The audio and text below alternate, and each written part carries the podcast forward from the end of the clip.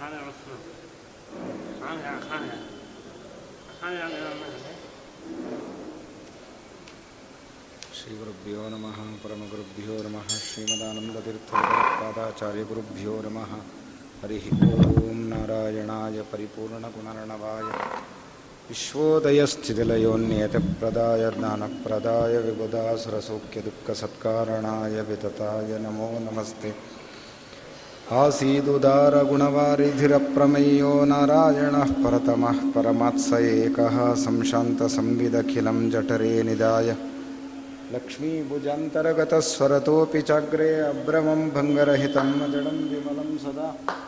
आनन्दतीर्थमतुलं भजे तापत्रयापहं रमानिवासोचितवासभूमिः।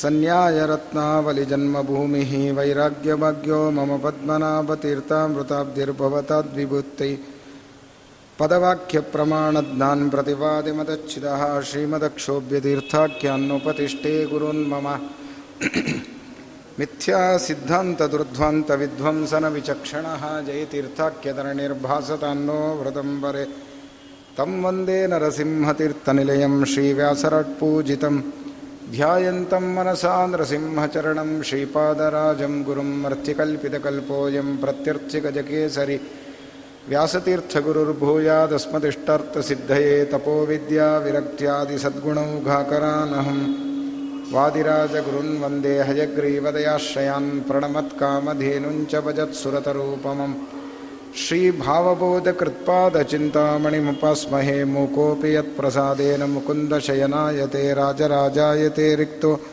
राघवेन्द्रं तमाश्रये ब्रह्मचर्यहरिप्रीतिसुविद्यावादशालिनः इष्टदान् कष्टहर्तॄन्नः विद्यामान्यान् मुनीन्नुमः श्रीगुरुभ्यो नमः ಭೀಷ್ಮರು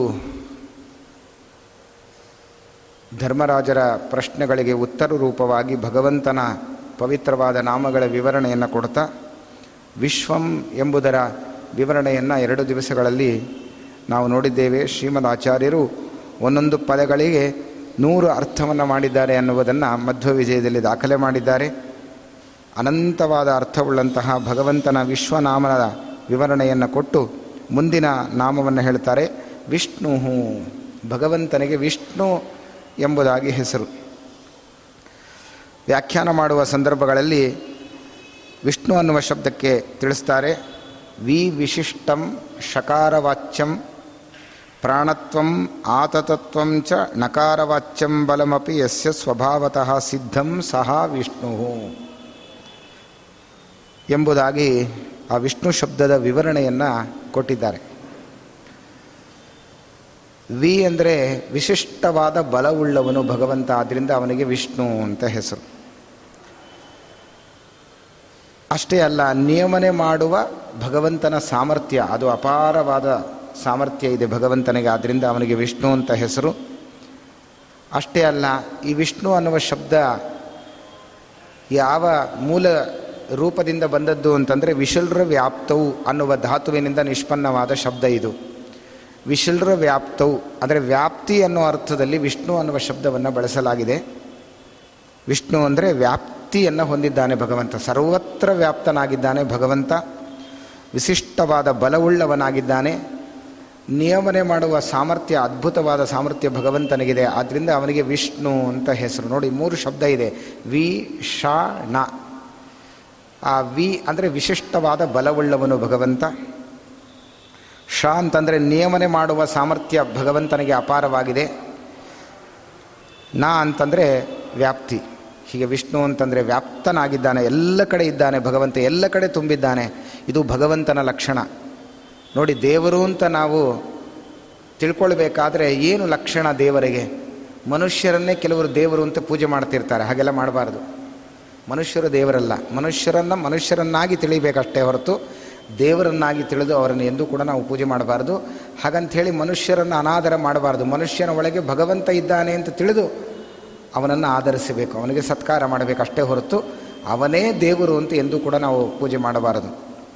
ಯಾರು ನಾನು ದೇವರು ಅಂತ ಹೇಳ್ತಾರೆ ಅವರನ್ನು ಪರೀಕ್ಷೆ ಮಾಡಬೇಕು. ದೇವರ ಲಕ್ಷಣಗಳಿದೆ.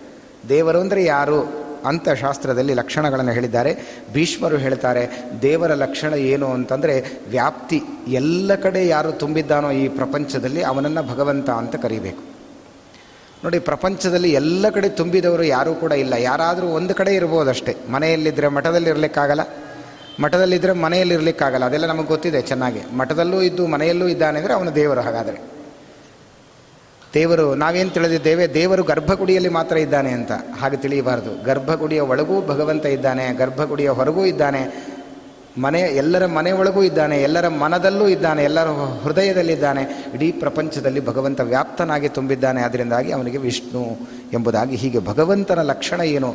ಕಿಂ ಬ್ರಹ್ಮ ಲಕ್ಷಣಂ ಅಂತ ಪ್ರಶ್ನೆ ಮಾಡಿಕೊಂಡು ಆ ಭಗವಂತನ ಲಕ್ಷಣ ಇದು. ಈ ಲಕ್ಷಣ ಇದ್ದವನನ್ನು ಮಾತ್ರ ಭಗವಂತ ಅಂತ ಕರೀಬೇಕಷ್ಟೇ ಹೊರತು ಮನುಷ್ಯರನ್ನೆಲ್ಲ ನಾವು ದೇವರು ಅಂತ ಎಂದೂ ಕೂಡ ಪೂಜೆ ಮಾಡಬಾರದು ಅನ್ನೋದನ್ನು ಸ್ಪಷ್ಟವಾಗಿ ಭೀಷ್ಮರು ಹೇಳುತ್ತಾರೆ. ಭಗವಂತನ ಲಕ್ಷಣಗಳಲ್ಲೇ ಇದು ಬಹಳ ವಿಶಿಷ್ಟವಾದ ಲಕ್ಷಣ ಯಾವುದು ಅಂತಂದರೆ ಒಂದು ವ್ಯಾಪ್ತಿ, ಸರ್ವತ್ರ ವ್ಯಾಪ್ತತ್ವ ಭಗವಂತನಿಗಿದೆ ಅಂತ. ನಾಸ್ತಿಕರ ಪ್ರಶ್ನೆ ಇದೆ. ಅಲ್ಲ, ಎಲ್ಲ ಕಡೆ ನಿಮ್ಮ ದೇವರಿದ್ದಾನೆ ಅಂತ ಹೇಳ್ತಿರಲ್ಲ, ವ್ಯಾಪ್ತಿ ಅಂದರೆ ಎಲ್ಲ ಕಡೆ ತುಂಬಿದವನು ಭಗವಂತ ಅಂತ. ಹಾಗೆ ಎಲ್ಲ ಕಡೆ ಪರಮಾತ್ಮ ಇರುವುದಾದರೆ ಕೆಟ್ಟ ಸ್ಥಳದಲ್ಲಿ ದೇವರಿದ್ದಾನೋ ಅಂತ ಪ್ರಶ್ನೆ ಮಾಡ್ತಾರೆ. ಅಂದರೆ ಹೊಲಸಿದ್ದ ಸ್ಥಳದಲ್ಲಿ ಭಗವಂತ ಇದ್ದಾನೋ ಇಲ್ಲವೋ ಅಂತ ಪ್ರಶ್ನೆ. ಅಲ್ಲ, ಶಾಸ್ತ್ರ ಹೇಳುತ್ತೆ, ಸರ್ವತ್ರ ವ್ಯಾಪ್ತ, ವಿಷ್ಣು ಅಂದರೆ ಎಲ್ಲ ಕಡೆ ಇದ್ದಾನೆ, ತುಂಬಿದ್ದಾನೆ ಭಗವಂತ. ಹಾಗಾದರೆ ನಾವು ಹೋಗದೇ ಇದ್ದ ಹೊಲಸು ಜಾಗದಲ್ಲಿ ಭಗವಂತ ಇದ್ದಾನಾ? ಅಂತ ಪ್ರಶ್ನೆ ಮಾಡ್ತಾರೆ ನಾಸ್ತಿಕರು. ಅದಕ್ಕೆ ಶಾಸ್ತ್ರ ಉತ್ತರ ಕೊಡ್ತದೆ, ಭೀಷ್ಮರು ಉತ್ತರ ಹೇಳ್ತಾರೆ, ಎಲ್ಲ ಕಡೆ ಭಗವಂತ ತುಂಬಿದ್ದಾನೆ, ಹೊಲಸು ಇದ್ದಲ್ಲಿ ನೀನು ಹೋಗೋದಿಲ್ಲ, ಯಾಕೆಂದರೆ ಹೊಲಸಿನ ವಿಕಾರ ನಿನಗಿದೆ ಶರೀರಕ್ಕೆ. ಭಗವಂತ ಹಾಗಲ್ಲ, ಅವನು ಪವಿತ್ರನಾಗಿದ್ದಾನೆ. ಎಲ್ಲಿದ್ದರೂ ಯಾವುದರ ಅಂಟುವಿಕೆ, ವಿಕಾರ ಇಲ್ಲದಂತೆ ಭಗವಂತ ನೆಲೆಸುವ ಸಾಮರ್ಥ್ಯ ಅದು ಭಗವಂತನಿಗಿದೆ. ಸುಮ್ಮನೆ ಇರೋದಲ್ಲ ಎಲ್ಲ ಕಡೆ, ಇದ್ದು ಪ್ರಯೋಜನ ಇಲ್ಲ. ಆದರೆ ಹೇಗಿದ್ದಾನೆ ಎಲ್ಲ ಕಡೆ ಅಂದರೆ ಆನಂದಮಯನಾಗಿದ್ದಾನೆ, ಯಾವುದರ ಅಂಟುವಿಕೆ ಇಲ್ಲದಂತೆ ಭಗವಂತ ಎಲ್ಲ ಕಡೆ ತುಂಬಿದ್ದಾನೆ. ಹಾಗಾಗಿ ಹೊಲಸು ಇದ್ದ ಜಾಗದಲ್ಲೂ ಭಗವಂತ ಇರ್ಬೋದು, ಆದರೆ ಹೊಲಸಿನ ಅಂಟುವಿಕೆ ಭಗವಂತನಿಗಿಲ್ಲ, ಅದರ ವಿಕಾರ ಪರಮಾತ್ಮನಿಗಿಲ್ಲ. ಆನಂದಮಯನಾಗಿ ದೋಷಗಳು ತನ್ನ ಹತ್ತಿರ ಬಾರದಂತೆ ಮಾಡಿಕೊಳ್ಳುವ ವಿದ್ಯೆ ಅದು ಭಗವಂತನಿಗಿದೆ. ಪಾಪಗಳ ಮಧ್ಯೆ ಇರ್ತಾನೆ, ಆದರೆ ಪಾಪ ಮಾತ್ರ ಭಗವಂತನಿಗೆ ಅಂಟೋದಿಲ್ಲ. ಇದು ಭಗವಂತನ ಅದ್ಭುತವಾದ ಸಾಮರ್ಥ್ಯ. ಆದ್ದರಿಂದ ಅವನ ವ್ಯಾಪ್ತತ್ವವನ್ನು ಹೇಳ್ತಾರೆ. ಜಗನ್ನಾಥದಾಸರು ಹರಿಕಥಾಮೃತ ಸಾರದಲ್ಲಿ ಭಗವಂತ ಇಡೀ ವಿಶ್ವದಲ್ಲಿ ವ್ಯಾಪಿಸಿದ ಭಗವಂತ ನಮ್ಮ ಶರೀರದಲ್ಲೂ ವ್ಯಾಪಿಸಿಕೊಂಡಿದ್ದಾನೆ ಅಂತ ಹೇಳ್ತಾರೆ. ಹೇಗಿದ್ದಾನೆ ದೇವರು ನಮ್ಮ ಶರೀರದಲ್ಲಿ ವ್ಯಾಪಿಸಿಕೊಂಡು ಅಂತಂದರೆ ನಮ್ಮ ಪಾದದಿಂದ ಹಿಡಿದು ಶಿರಸ್ಸಿನ ತನಕ ಭಗವಂತ ಎಲ್ಲ ಕಡೆ ದೇಹದಲ್ಲಿ ನರನಾಡಿಗಳಲ್ಲಿ ವ್ಯಾಪ್ತನಾಗಿ ಭಗವಂತ ಇದ್ದಾನಂತೆ. ಇದು ವಿಷ್ಣು ಅನ್ನುವ ಶಬ್ದದ ವಿವರಣೆಯನ್ನು ಚಿಂತನೆಯನ್ನು ಮಾಡ್ತಾರೆ. ನಮ್ಮ ದೇಹದ ಒಳಗೆ ಆ ಭಗವಂತನನ್ನು ಚಿಂತನೆ ಮಾಡಬೇಕು, ಹೇಗಿದ್ದಾನೆ ಅನ್ನುವುದನ್ನು ತಿಳಿಸಿಕೊಡ್ತಾರೆ ಜಗನ್ನಾಥದಾಸರು. ವಿಷ್ಣು ಶಬ್ದದ ವಿವರಣೆಯನ್ನು ಒಂದು ಪದದಲ್ಲಿ ಜಗನ್ನಾಥದಾಸರು ಹೇಳ್ತಾರೆ. ಐದು ಲಕ್ಷ ಎಂಬತ್ತೊಂಬತ್ತು ಸಾವಿರದ ಏಳು ನೂರರ ಐದು ರೂಪವ ಧರಿಸಿ ಭೋಕ್ತೃಕ ಭೋಜ್ಯನೆಂದೆನಿಸಿ, ಶ್ರೀಧರ ದುರ್ಗಾರಮಣ ಪಾದಾದಿ ಶಿರಪರ್ಯಂತ ವ್ಯಾಪಿಸಿ ಕಾದುಕೊಂಡಿಹ ಸಂತತ ಜಗನ್ನಾಥ ವಿಠಲಂ ನೋಡಿ, ವ್ಯಾಪಿಸಿಕೊಂಡಿದ್ದಾನೆ. ಇಡೀ ವಿಶ್ವದಲ್ಲಿ ಮಾತ್ರ ಅಲ್ಲ, ಎಲ್ಲರ ದೇಹದ ಒಳಗೂ ವ್ಯಾಪಿಸಿಕೊಂಡು ಭಗವಂತ ಇದ್ದಾನೆ. ಅದು ಹೇಗಿದ್ದಾನೆ ಅಂದರೆ, ಕಾದುಕೊಂಡಿಹ, ವ್ಯಾಪಿಸಿ ಕಾದುಕೊಂಡಿಹ ಅಂತ ಹೇಳ್ತಾರೆ. ನೋಡಿ, ವಿಷ್ಣು ಶಬ್ದದ ವಿವರಣೆಯನ್ನು ಜಗನ್ನಾಥದಾಸರು ಕೊಡ್ತಾರೆ ನಮಗೊಂದು ಪದ್ಯದಲ್ಲಿ. ಎಲ್ಲ ಜಗತ್ತನ್ನು, ಎಲ್ಲರ ಶರೀರವನ್ನು ಕಾದು ರಕ್ಷಣೆ ಮಾಡ್ತಾ ಅಲ್ಲಿ ವ್ಯಾಪಿಸಿಕೊಂಡಿದ್ದಾನೆ ಪರಮಾತ್ಮ. ಕಣಕಣಗಳಲ್ಲಿ ವ್ಯಾಪಿಸಿಕೊಂಡು ಆ ವಸ್ತುವನ್ನು ರಕ್ಷಣೆ ಮಾಡ್ತಾ ಇದ್ದಾನೆ. ಅದನ್ನು ನಿಯಮ, ನಿಯಮನೆ ಮಾಡ್ತಾ ಇದ್ದಾನೆ. ವಸ್ತುವನ್ನು ನಿಯಮನೆ ಮಾಡ್ತಾನೆ, ಅದರ ರಕ್ಷಣೆಯನ್ನು ಮಾಡ್ತಾನೆ ಪರಮಾತ್ಮ.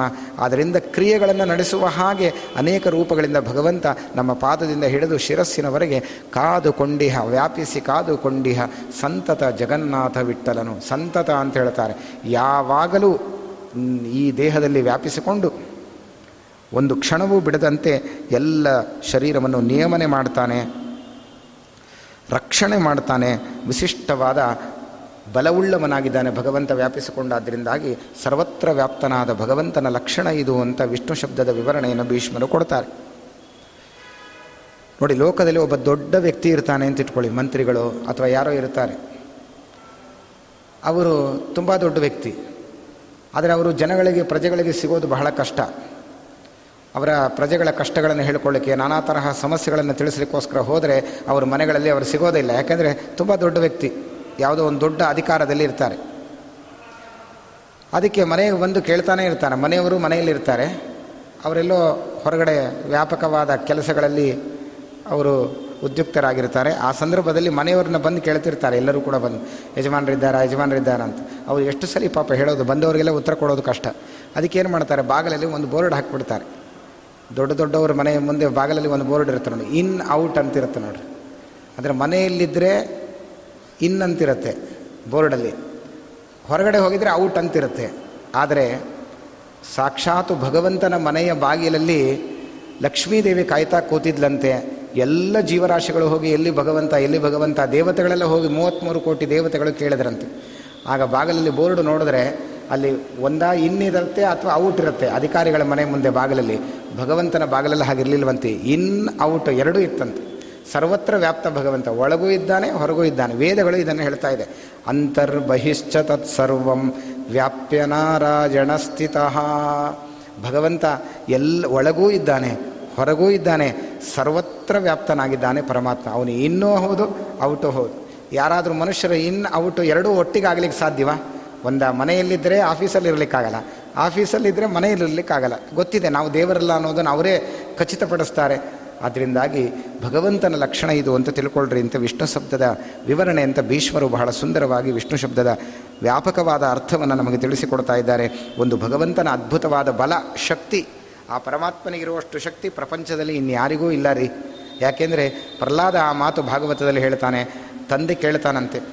ಹಿರಣ್ಯಕಶಿಪು ಕೇಳುವಾಗ ನಾನು ಎಷ್ಟು ಬಲಿಷ್ಠ ಅಂತಂದರೆ, ನಿನ್ನ ದೇವರು ಇದ್ದಾನೆ ಅಂತ ಹೇಳ್ತಾ ಇದೆಯಲ್ಲ ನಿನ್ನನ್ನು ಕಾಪಾಡಲಿಕ್ಕೆ ಒಬ್ಬ ದೇವರು ಇದ್ದಾನೆ ಅಂತ ಹೇಳ್ತಾ ಇದ್ದೆಯಲ್ಲ, ಅವನನ್ನು ಕ್ಷಣ ಮಾತ್ರದಲ್ಲಿ ಅವನು ಕೊಲ್ತೀನಿ ನಾನು, ದೇವರನ್ನೇ ಇಲ್ಲದೆ ಮಾಡ್ತೀನಿ ಅಂತ ಹಿರಣ್ಯಕಶಿಪು ಹೇಳ್ತಾನೆ. ಹೇಳಿದಾಗ, ಇಂತಹ ಅದ್ಭುತವಾದ ತಡೆಯುವ ಸಾಮರ್ಥ್ಯ ನಿನಗೆಲ್ಲಿ ಬಂತು? ಆಗ ಪ್ರಹ್ಲಾದ ಹೇಳ್ತಾನೆ, ಖಂಡಿತ ನೀನು ದೇವರನ್ನೇ ಇಲ್ಲದೆ ನೀನು ಮಾಡಲಿಕ್ಕೆ ಸಾಧ್ಯ ಇಲ್ಲ, ಹಾಗೆ ಮಾಡಲಿಕ್ಕೆ ಹೋದರೆ ನೀನೇ ಇಲ್ಲದೆ ಆಗಿಬಿಡ್ತೀನಿ ಅಂತ ಪ್ರಹ್ಲಾದ ತಂದೆಗೆ ಹೇಳ್ತಾನೆ. ಆಗ ನೋಡು ನನ್ನ ಬಲ ಸಾಮರ್ಥ್ಯ ಎಷ್ಟಿದೆ ಅನ್ನುವುದನ್ನು ಜಂಬ ಕೊಚ್ಚಿಕೊಂಡು ಹಿರಣ್ಯಕಶಿಪು ಹೇಳಿದಾಗ ಪ್ರಹ್ಲಾದ ತಂದೆಯ ಮುಂದೆ ಹೇಳ್ತಾನೆ, ಸವೈ ಬಲಂ ಬಲಿನಾಂ ಚಾಪರೇಶಾಂ ನೋಡು, ವಿಷ್ಣು ನಾಮಕನಾದ ಭಗವಂತ ಇಡೀ ಜಗತ್ತಿಗೆ ಬಲ ಕೊಡುವವನು ಅವನು. ಯಾಕೆಂದರೆ ಅದ್ಭುತವಾದ ಬಲ ಸಾಮರ್ಥ್ಯ ಅವನಿಗಿರೋಷ್ಟು ಪ್ರಪಂಚದಲ್ಲಿ ಇನ್ಯಾರಿಗೂ ಇಲ್ಲ. ಯಾರಲ್ಲಿ ಹೆಚ್ಚು ಬಲ ಇದೆ ಅಂಥವರಿಗೂ ಬಲ ನೀಡಿದವನು ಭಗವಂತ ಅಂತ ತಿಳಿದುಕೋ ಎಂಬುದಾಗಿ ಪ್ರಹ್ಲಾದ ಹೇಳಿದಂತೆ ವಿಶಿಷ್ಟವಾದ ಬಲವುಳ್ಳವನು ಭಗವಂತ. ಅದರ ಜೊತೆಗೆ ವ್ಯಾಪ್ತಿ, ಸರ್ವತ್ರ ವ್ಯಾಪ್ತತ್ವ. ವೇದಗಳು ಹೇಳುತ್ತದೆ, ಪರಮಾತ್ಮ ಇಲ್ಲದೇ ಇದ್ದ ವಸ್ತುಗಳಲ್ಲೇ ಇಲ್ಲ, ವಸ್ತುಗಳೇ ಇಲ್ಲ. ಎಲ್ಲ ವಸ್ತುಗಳಲ್ಲಿ ಭಗವಂತ ತುಂಬಿದ್ದಾನೆ. ಆದರೆ ಹೇಗೆ ತುಂಬಿದ್ದಾನೆ? ಅವನ ಅದ್ಭುತವಾದ ಸಾಮರ್ಥ್ಯ ಹೇಗೆ ಅಂತಂದರೆ, ಯಾವ ಯಾವ ವಸ್ತುಗಳು ಯಾವ ಆಕಾರದಲ್ಲಿದೆಯೋ ಅದೇ ಆಕಾರದಲ್ಲಿ ಭಗವಂತ ತುಂಬಿದ್ದಾನಂತೆ ಎಲ್ಲ ವಸ್ತುಗಳಲ್ಲಿ. ಆದ್ದರಿಂದ ಅದನ್ನು ವಸ್ತು ಅಂತ ಕರೀತಾರೆ. ಮಧ್ವಾಚಾರ್ಯರು ಆ ವಸ್ತು ಅನ್ನುವ ಶಬ್ದದ ವಿವರಣೆಯನ್ನು ಮಧ್ವದಲ್ಲಿ ತಿಳಿಸಿದ್ದಾರೆ ಅಂತ ನಾರಾಯಣ ಪಂಡಿತರು ದಾಖಲೆ ಮಾಡ್ತಾರೆ. ಸ್ವವಸ್ತು ಪ್ರಣತಿಂ ವ್ಯಧಾಂ. ನನಗೆ ಬೇಕಾದ ವಸ್ತು ಎಲ್ಲ ಕಡೆ ಇದೆ ಅಂತ ವಾಸುದೇವ, ಮಧ್ವಾಚಾರ್ಯರು ವಾಸುದೇವನಾಗಿದ್ದಾಗ ಹೇಳಿದ ಮಾತಂತೆ. ಸ್ವವಸ್ತು ಪ್ರಣತಿಂ ವ್ಯಧಾಂ. ನನ್ನ ವಸ್ತು ಎಲ್ಲಿದೆ ಅಂತಂದರೆ ಎಲ್ಲದರ ಒಳಗೆ ತುಂಬಿದೆ. ಆದ್ದರಿಂದ ಈ ವಸ್ತುಗಳೆಲ್ಲ ಪ್ರಪಂಚದಲ್ಲಿದೆ. ಯಾವ ಯಾವ ವಸ್ತುಗಳಿದೆ ಆ ವಸ್ತುವಿನ ರೂಪದಲ್ಲಿ ಭಗವಂತ ಇದ್ದು ಅದನ್ನು ವಸ್ತು ಅನ್ನುವನಾಗಿ ಮಾಡಿದ್ದಾನಾದ್ದರಿಂದಾಗಿ ಅದೆಲ್ಲ ವಾ ವಾಸ್ತವವಾಗಿದೆ ಆ ವಸ್ತು. ಇಲ್ಲದೆ ಹೋದರೆ ಇರಲಿಕ್ಕೆ ಸಾಧ್ಯ ಇಲ್ಲ. ಇದೆಲ್ಲ ಭಗವಂತನ ಅದ್ಭುತವಾದ ಸಾಮರ್ಥ್ಯ ಆದ್ದರಿಂದಾಗಿ ಅವನ ವ್ಯಾಪ್ತಿ ಅಂತ ಒಂದು ವಿವರಣೆಯನ್ನು ವಿಷ್ಣು ಶಬ್ದಕ್ಕೆ ಕೊಡ್ತಾರೆ ಮತ್ತೊಂದು ಅದ್ಭುತವಾದ ಸಾಮರ್ಥ್ಯ ಏನು ಅಂತಂದರೆ ನಿಯಮನೆ ಮಾಡುವ ಸಾಮರ್ಥ್ಯ ಭಗವಂತನದ್ದು. ಅದು ಪ್ರಪಂಚ ಇರ್ಬೋದು, ಶರೀರ ಇರ್ಬೋದು, ಹೇಗೆ ನಿಯಮನ ಮಾಡ್ತಾನೆ? ಅಂದರೆ ಲೋಕದ ನಿಯಮನ, ನಿಯಮನೆ ಮಾಡೋದಿದೆ. ಯಜಮಾನ ತನ್ನ ಪರಿವಾರದ ಮೇಲೆ ನಿಯಮನೆ ಮಾಡ್ತಾನೆ. ಆದರೆ ಪ್ರಪಂಚ ಈ, ಪ್ರಪಂಚದ ಮೇಲೆ ಭಗವಂತ, ಸರ್ವಸ್ವಾಮಿಯಾದ ಭಗವಂತ ನಿಯಮನೆ ಮಾಡ್ತಾನೆ ಈ ಪ್ರಪಂಚವನ್ನು. ಹೇಗೆ ನಿಯಮನೆ ಮಾಡ್ತಾನೆ ಅಂತಂದರೆ ಎಲ್ಲರ ಒಳಗಿದ್ದು ನಿಯಮನೆ ಮಾಡ್ತಾನಂತೆ ಪರಮಾತ್ಮ. ಅಂತರ್ಬಹಿ ಸರ್ವತ್ರ ಅಂತ ಹೇಳಿದ ಹಾಗೆ ಎಲ್ಲರ ಒಳಗೆ ತಾನಿದ್ದು ಜಗತ್ತಿನ ನಿಯಮನೆಯನ್ನು ಮಾಡ್ತಾನೆ ಪರಮಾತ್ಮ. ಆದರೆ ಲೋಕದಲ್ಲಿ ಹೀಗೆ ಯಾರೂ ಮಾಡಲಿಕ್ಕೆ ಸಾಧ್ಯ ಇಲ್ಲ. ಒಬ್ಬ ತಾಯಿ ಮಗುವನ್ನು ನಿಯಮನೆ ಮಾಡ್ತಾಳೆ. ನಿಯಮನೆ ಮಾಡೋದು ಅಂದರೆ ಏನು? ಮಗು ಓದದೇ ಇದ್ದಾಗ ಮಗುವನ್ನು ಪಕ್ಕದಲ್ಲಿ ಕೂಡಿಸಿಕೊಂಡು, ಕರ್ಕೊಂಬಂದು ಕೂಡಿಸಿ, ತನ್ನ ತೊಡೆ ಮೇಲೆ ಕೂಡಿಸಿಕೊಂಡು, ಆ ಪುಸ್ತಕವನ್ನು ಇಟ್ಟುಕೊಂಡು ತಾನು ಓದಿ, ಮಗುವಿಗೆ ಓದಿಸಿ ವಿದ್ಯೆ ಬರುವಂತೆ ಮಾಡ್ತಾಳೆ. ಇದು ನಿಯಮನೆ. ನಿಯಮನೆ ಮಾಡೋದು ಅಂದರೆ ಹೀಗೆ. ಹಾಗೆ ಮಗು ಬರೆಯದೇ ಇದ್ದಾಗ ಆ ತಾಯಿ ಮಗುವಿನ ಕೈ ಹಿಡಿದು ಬರೆಸ್ತಾಳೆ. ಬರೆಸಿ ಮಗುವಿಗೆ ಅದು ಬರುವ ಹಾಗೆ ಮಾಡ್ತಾಳೆ. ತಾನೇ ಬರೆದು, ನೋಡು, ನೀನೇ ಬರೆದಿದ್ದಿ, ತುಂಬ ಚೆನ್ನಾಗಿ ಬರೆದಿದ್ದಿ, ಇದನ್ನು ಅಭ್ಯಾಸ ಮಾಡು, ಮುಂದೆ ಹೀಗೆ ಬರಿತಾ ಹೋಗುವಂಥ ತಾಯಿ ಮಗುವಿನ ಕೈ ಹಿಡಿದು ನಿಯಮನೆ ಮಾಡಿ ವಿದ್ಯೆ ಬರುವ ಹಾಗೆ ಮಾಡ್ತಾಳೆ. ಲೋಕದ ನಿಯಮನೆ ಹೀಗಿದೆ, ಆದರೆ ಭಗವಂತನ ನಿಯಮನೆ ಹಾಗಲ್ಲ. ವಿಷ್ಣು ಅನ್ನುವ ಶಬ್ದ ಹೇಳುತ್ತದೆ, ನಿಯಮನೆ ಮಾಡುವ ಶ, ಅವನ ಸಾಮರ್ಥ್ಯ ಎಷ್ಟು ಅಂತಂದರೆ ವಿಶಿಷ್ಟಂ ಅಂತ ಹೇಳ್ತಾ ಇದ್ದಾರೆ. ಬಹಳ ವಿಶಿಷ್ಟವಾದ ರೀತಿಯಲ್ಲಿ ಭಗವಂತ ಅದ್ಭುತವಾದ ನಿಯಮನೆ ಮಾಡ್ತಾನೆ.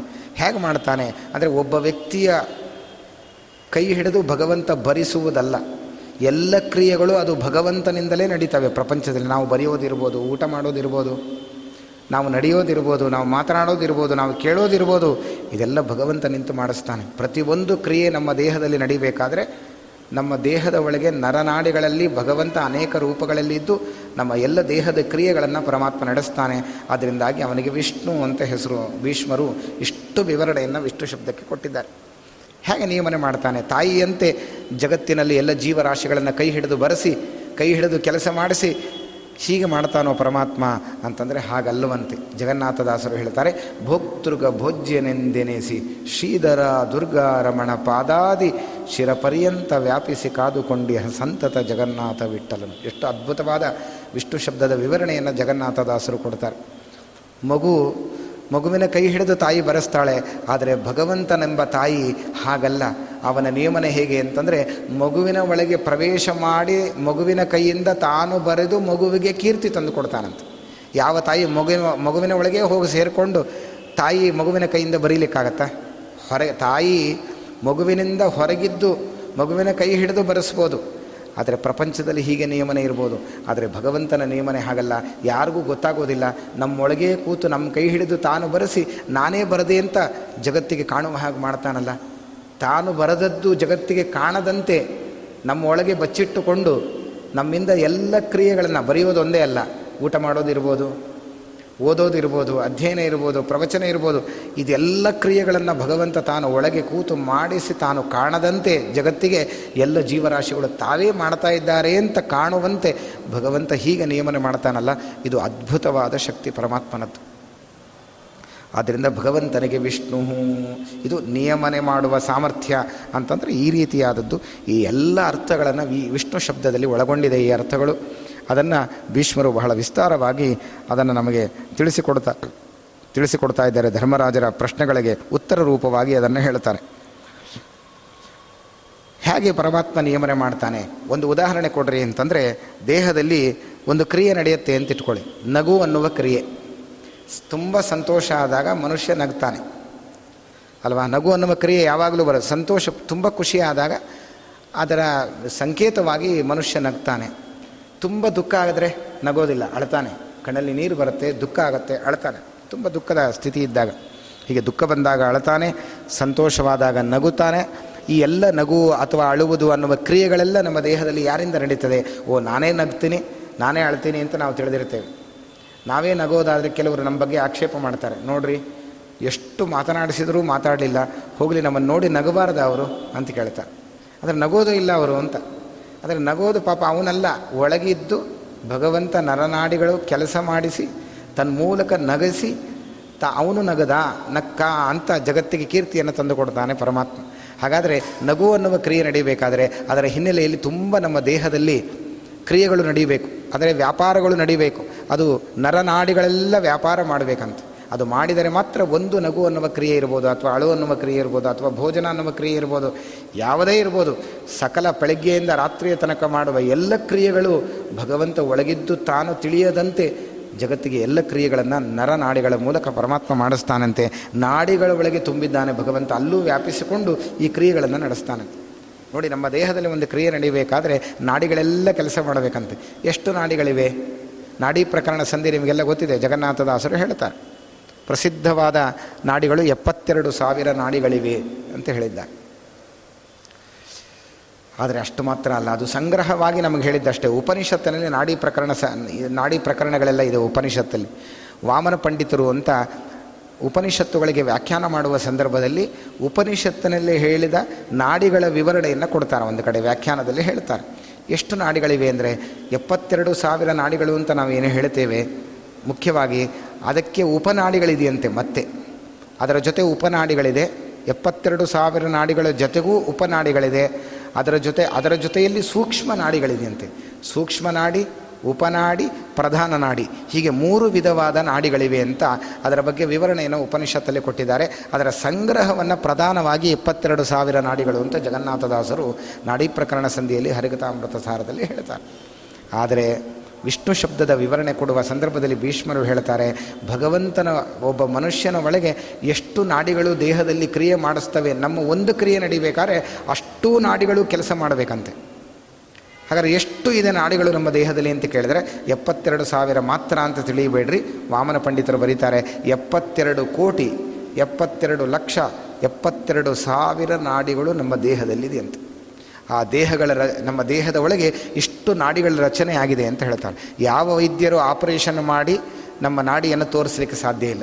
ಯಾಕೆಂದರೆ ಅತಿ ಸೂಕ್ಷ್ಮಾತಿ ಸೂಕ್ಷ್ಮವಾದ ಎಷ್ಟು ಸೂಕ್ಷ್ಮ ನಮ್ಮ ದೇಹದಲ್ಲಿದ್ದ ನಾಡಿ ಅಂತಂದರೆ ಕಣ್ಣಿಗೆ ಕಣ್ಣಿಗೂ ಕಾಣೋದಿಲ್ಲ ಅದು. ಅಷ್ಟು ಸೂಕ್ಷ್ಮವಾಗಿ ನಮ್ಮ ದೇಹದಲ್ಲಿ ನಾಡಿಗಳ ರಚನೆಯಾಗಿದೆ ಅಂತ ಹೇಳ್ತಾರೆ. ಇಷ್ಟು ಸಂಖ್ಯೆಯಲ್ಲಿ ನಾಡಿಗಳಿದೆ ಅಂತ ಹೇಳ್ತಾರೆ. ಆ ನಾಡಿಗಳ ಗಾತ್ರ ಎಷ್ಟು ಅಂತ ಪ್ರಶ್ನೆ ಮಾಡುವಾಗ ಅದಕ್ಕೆ ಜೀವನ ಗಾತ್ರ ಹೇಳುವ ಸಂದರ್ಭದಲ್ಲಿ ಅಷ್ಟೇ ನಾಡಿಗಳ ಗಾತ್ರವನ್ನು ಇಟ್ಕೊಳ್ಬೇಕು ಅಂತ ಒಂದು ಕಡೆ ತಿಳಿಸ್ತಾರೆ. ಎಷ್ಟು ಸೂಕ್ಷ್ಮ ಅಂತ ಜೀವ ಹೇಗೆ ಸೂಕ್ಷ್ಮನೋ ಹಾಗೆ ನಾಡಿಗಳೂ ಕೂಡ ಅತ್ಯಂತ ಸೂಕ್ಷ್ಮವಾದದ್ದು. ಕಣ್ಣಿಗೂ ಕಾಣದೇ ಇರೋಷ್ಟು ಸೂಕ್ಷ್ಮ ಅಂತ. ಹಾಗಾದರೆ ಅದರ ಸಂಖ್ಯೆ ಹೇಳಿದ್ರಿ, ಅದರ ಗಾತ್ರ ಎಷ್ಟಿರ್ಬೋದು ಹೇಳಿ ಅಂತಂದರೆ ಶಾಸ್ತ್ರಗಳಲ್ಲಿ ನಾಡಿಗಳ ಗಾತ್ರ ಹೇಳಿದ್ದಾರಂತೆ. ಕುದುರೆಯ ಬಾಲದ ಕೂದಲಿದೆಯಲ್ಲ ಅದನ್ನು ಒಂದು ಕೂದಲನ್ನು ನೂರು ಹೋಳು ಉದ್ದುದ್ದಕ್ಕೆ ಮಾಡಬೇಕಂತ. ಆಗತ್ತಾ? ಕೂದಲನ್ನು ಎಷ್ಟು ಸೂಕ್ಷ್ಮ ಕೂದಲಿರುತ್ತೆ? ಮನುಷ್ಯನ ಕೂದಲಿಗಿಂತ ಸ್ವಲ್ಪ ದಪ್ಪ ಕೂದಲು, ಕುದುರೆ ಕೂದಲು, ಕುದುರೆಯ ಬಾಲದ ಕೂದಲು. ಆ ಕುದುರೆಯ ಬಾಲದ ಒಂದು ಕೂದಲನ್ನು ತೆಗೆದು ಉದ್ದುದ್ದಕ್ಕೆ ನೂರು ಹೋಳು ಮಾಡಬೇಕಂತೆ. ಅದರಲ್ಲಿ ಒಂದು ಭಾಗ ತೆಗೊಳ್ಬೇಕಂತೆ. ಅದೇ ಅದು ಮಾಡೋದೇ ಕಷ್ಟ, ಅದೇ ಕಾಣೋದಿಲ್ಲ. ಆ ನೂರನೇ ಒಂದು ಭಾಗ ತೆಗೆದು ಅದನ್ನು ಮತ್ತೆ ನೂರು ಮಾಡಬೇಕಂತೆ. ಅದರ ಒಂದನೇ ಭಾಗ, ಆ ನೂರನೇ ಒಂದು ಭಾಗ ಇದೆಯಲ್ಲ, ಎರಡನೇ, ನೂರನೇ ಒಂದು ಭಾಗ ಇದೆಯಲ್ಲ, ಅದಕ್ಕಿಂತಲೂ ಸೂಕ್ಷ್ಮವಾದ ನಾಡಿಗಳ ಗಾತ್ರ ಅಂತ ಹೇಳ್ತಾರೆ. ಇಷ್ಟು ಸೂಕ್ಷ್ಮವಾದ ನಾಡಿಗಳ ರಚನೆ ನಮ್ಮ ದೇಹದಲ್ಲಾಗಿದೆ. ಹಾಗಾದರೆ ಒಂದು ಕ್ರಿಯೆ, ನಗು ಸಂತೋಷವಾದಾಗ ನಗು ಅನ್ನುವ ಕ್ರಿಯೆ ನಡಿಬೇಕಾದರೆ ಎಪ್ಪತ್ತೆರಡು ಕೋಟಿ, ಎಪ್ಪತ್ತೆರಡು ಲಕ್ಷ, ಎಪ್ಪತ್ತೆರಡು ಸಾವಿರ ನಾಡಿಗಳು ಕೆಲಸ ಮಾಡಿದರೆ ನಗು ಅನ್ನುವ ಕ್ರಿಯೆ ನಮ್ಮ ಮುಖದಲ್ಲಿ ಕಾಣುತ್ತೆ.